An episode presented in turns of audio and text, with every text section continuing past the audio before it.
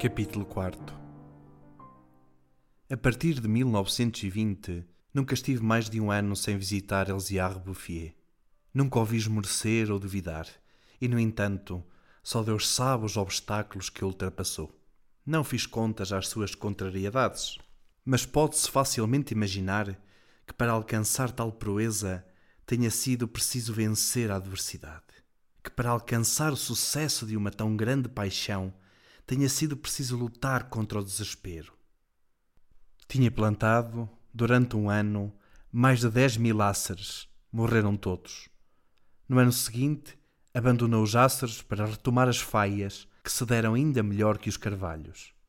Para se ter uma ideia mais ou menos exata do seu caráter excepcional, é preciso não esquecer que se manifestava numa solidão total, tão total que para o final da vida tinha perdido o hábito de falar, ou poderia apenas não ver nisso necessidade.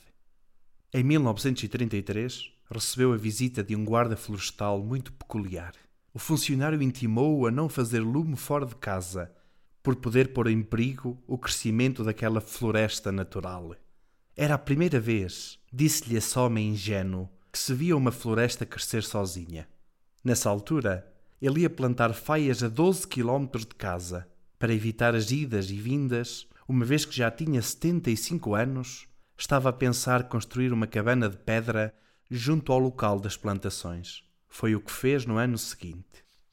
Em 1935, uma verdadeira delegação administrativa veio observar a floresta natural. Havia uma alta personalidade das águas e florestas, um deputado, técnicos. Pronunciaram-se muitas palavras inúteis. Decidiu-se fazer qualquer coisa e, felizmente, não se fez nada, a não ser a única coisa útil: pôr a floresta sob a proteção do Estado e proibir que os carvoeiros cortassem árvores. Era impossível não se ficar subjugado pela beleza dessas jovens árvores, em pleno vigor. Elas exerceram o seu poder de sedução sobre o próprio deputado. Tinha um amigo entre os chefes da Guarda Florestal que estavam na delegação expliquei-lhe o mistério. Num dia da semana seguinte, fomos os dois à procura deles e a Bouffier. Encontrámo-lo em pleno trabalho, a 20 quilómetros do local que a delegação tinha visitado. Este chefe da guarda florestal não era meu amigo por acaso. Ele conhecia o valor das coisas, soube manter-se em silêncio.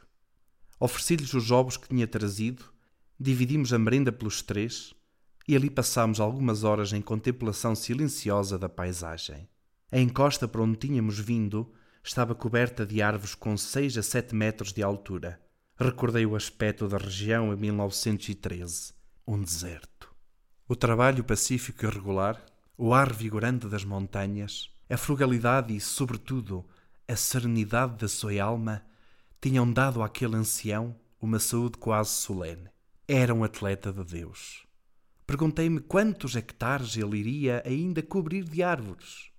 Antes de nos irmos embora, o meu amigo fez apenas uma breve sugestão sobre certas espécies às quais o terreno parecia convir, mas não insistiu. Pela simples razão, disse-me depois, que este homem sabe mais do que eu. Ao fim de uma hora de caminhada, já depois de deixar amadurecer em si mesmo a questão, acrescentou: Ele sabe muito mais do que todos nós. Encontrou uma bela maneira de ser feliz. Foi graças ao meu amigo que não apenas a floresta, mas também a felicidade daquele homem se viram protegidas.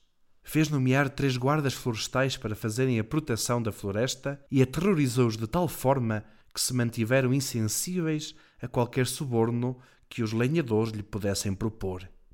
A obra não correu risco grave até à guerra de 1939.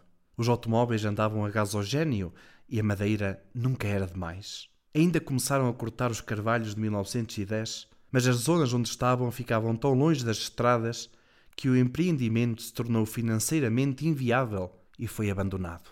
O pastor não viu nada disto. Estava a 30 quilómetros dali, prosseguindo tranquilamente a sua tarefa, ignorando a guerra de 1939, como antes tinha ignorado a guerra de 1914.